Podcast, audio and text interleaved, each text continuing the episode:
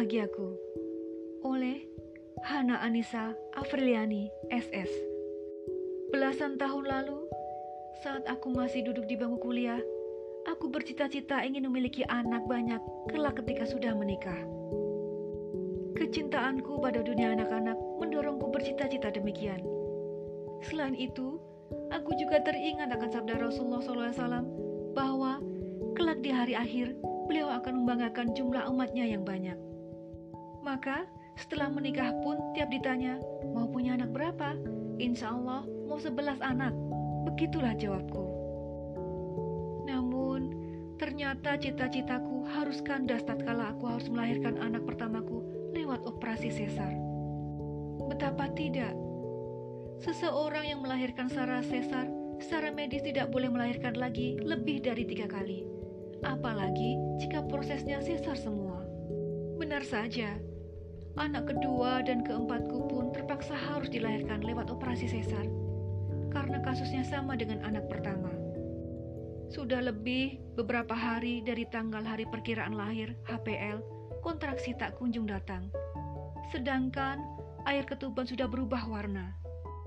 Iya, akhirnya tiga kali aku melahirkan sar sesar dan satu kali normal saat melahirkan anak nomor dua. Kehadiran anak-anak dalam hidupku adalah anugerah terindah yang tak dapat digantikan dengan apa pun. Mereka adalah guru kehidupanku. Dari merekalah aku belajar tentang kesabaran, pengorbanan, dan ketulusan. Betapa tidak, membersamai mereka menuntutku menjadi pribadi yang jauh lebih baik, karena kelak mereka akan merekam apa yang mereka lihat dan dengar dariku. Maka tentu saja, aku harus selalu belajar mengontrol diriku agar tidak menjadi pribadi negatif di hadapan mereka. Sebaliknya, aku belajar untuk menjadi teladan. Membersamai mereka juga menuntutku menjadi seseorang yang mampu meresapi makna sebuah pengorbanan. Tak masalah diri lelah, asal mereka terjaga. Anak-anakku jugalah yang menjadikanku belajar banyak hal. Selain mensalehkan diri, karena ku tahu bahwa mustahil menuntut anak saleh dan saleha, sementara diri berlumur dosa dan maksiat. Aku pun berupaya belajar banyak hal. Belajar masak dengan menu yang variatif, agar bisa meracik makanan dengan tanganku sendiri demi memenuhi gizi mereka. Sebab ku ingin tubuh anak-anakku sehat dan kuat terhindar dari zat-zat haram dan berbahaya. Sungguh, anakku adalah muara bahagiaku. Mereka menjadi penyujuk mata tatkala aku dilanda lelah mereka juga menjadi pelipur lara tatkala hati disergap gulana. Ah, sungguh tak mampu melukiskan dengan kata-kata betapa berharganya kehadiran seorang anak dalam sebuah pernikahan.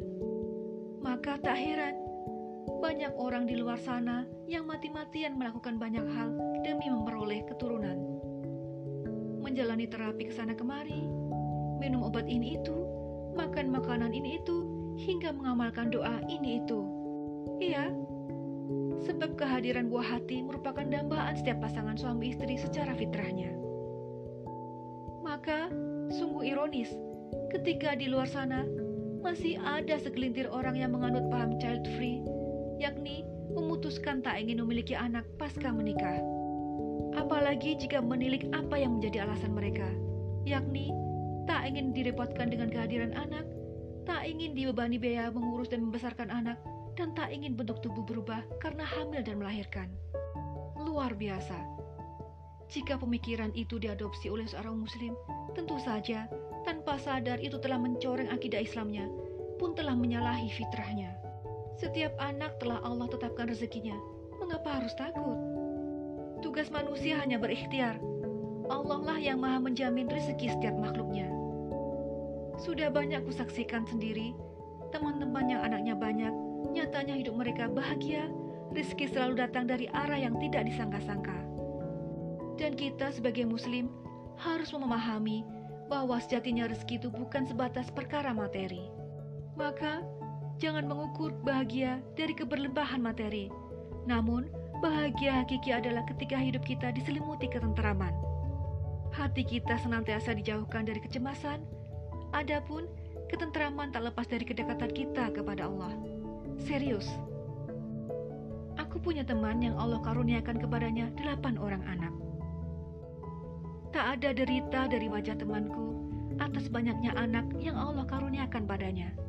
Bahkan, keluh kesah pun tak pernah ku dengar dari lisannya. Apakah temanku itu kaya raya? Tidak, biasa saja. Bahkan, dia hanyalah seorang ibu rumah tangga. Tapi, semua anak yang sukses dididiknya menjadi penghafal Al-Quran. Akhlaknya terjaga, perkataannya ahsan. Kok bisa? Temanku dan suaminya merupakan sosok orang-orang yang dekat dengan Allah. Aku tahu hidupnya untuk Allah. Bahkan mereka banyak menghabiskan waktu-waktu mereka untuk berdakwah di jalan Allah. Mungkin karena kedekatan dengan Allah itulah yang membuatnya dipermudah urusan mendidik dan mengurus anak-anaknya. Pun kedekatan dengan Allah pula lah yang menjadikan Allah meneteskan kebahagiaan yang menyejukkan di hati mereka atas kehadiran anak-anak mereka. Ya begitulah, bahwa anak adalah muara kebahagiaan adalah benar adanya. Kelak, mereka akan menjadi penolong bagi kedua orang tuanya di akhirat. Maka tak heran jika para nabi pun dahulu senantiasa memanjatkan doa kepada Allah agar diberikan keturunan yang salih dan salihah. Salah satunya adalah doa Nabi Ibrahim, Robbi habli minas. Artinya, Ya Robku, anugerahkanlah kepadaku seorang anak yang termasuk orang-orang yang saleh.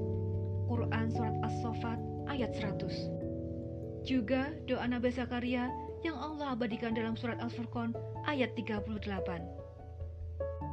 Rabbi habli miladunka duriyatan toyibatan innaka sami'ud du'a Artinya, Ya Tuhanku, berilah aku dari sisi Engkau seorang anak yang baik. Sesungguhnya Engkau maha pendengar doa. Maka, jangan sekalipun berpikir tak ingin punya anak. Padahal Allah karuniakan tubuh yang sehat. Bisa jadi dari anak-anak kita lah kelak keberkahan hidup akan mengalir deras. Dan ingatlah bahwasanya Allah telah menetapkan bagi seorang muslim bahwa tujuan pernikahan adalah untuk melanjutkan keturunan. Jika menikah tak ingin berketurunan, lantas untuk apa? Hanya pemikiran liberal lah yang menghembuskan opini bahwa menikah sebatas menyalurkan hasrat biologis. Lantas, kita sebagai muslim mau ikut-ikutan?